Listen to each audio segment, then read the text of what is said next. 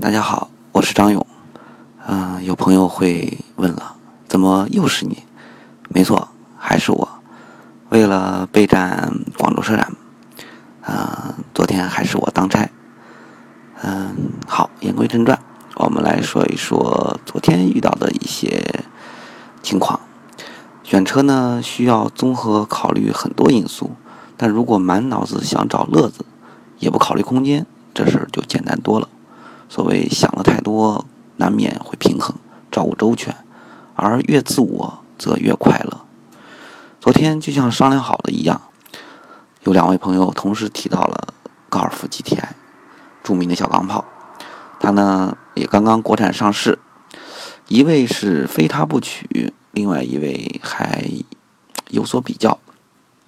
既然还想选一选，那好，嗯，我们就一起选一选，想一想还有谁。第一个，GTI 的兄弟尚酷，但是有朋友有些不甘心。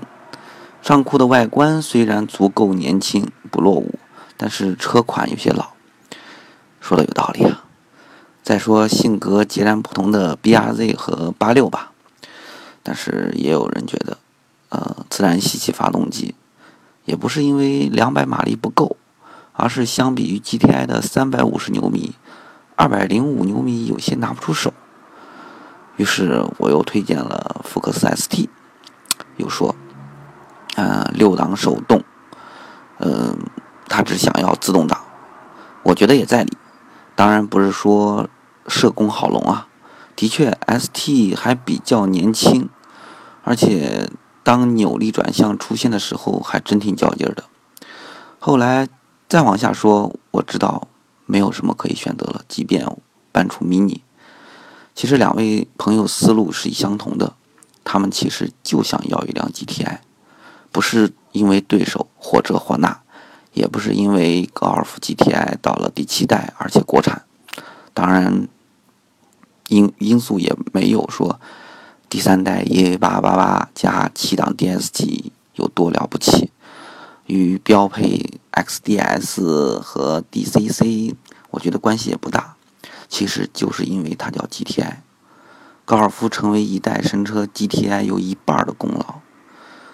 但是唯一两位在计算心理阴影面积的时候，想到的同时都是前不久发生的自然事件。嗯，好吧。嗯，其实这样说的话，那么真的没有什么可以选择了吗？常说打败武装直升机的另一。的另一个对手是另一架武装直升机，高尔夫有没有呢？啊，这么说吧，GTI 有没有吗？还真有。嗯、比方说，，AMS 早已经想到了另一种钢炮风格，这就是高尔夫 GTE。我想让 GTE 与 GTI 对比，结果一定很有意思，请大家关注吧。另外呢，大家还可以关注一下广州车展即将出现的威朗 GS。其实欧宝的钢炮功力完全不可忽视，这次就看通用怎么处理了。我想通用不会再让威朗 GS 走君威 GS 的老路了吧？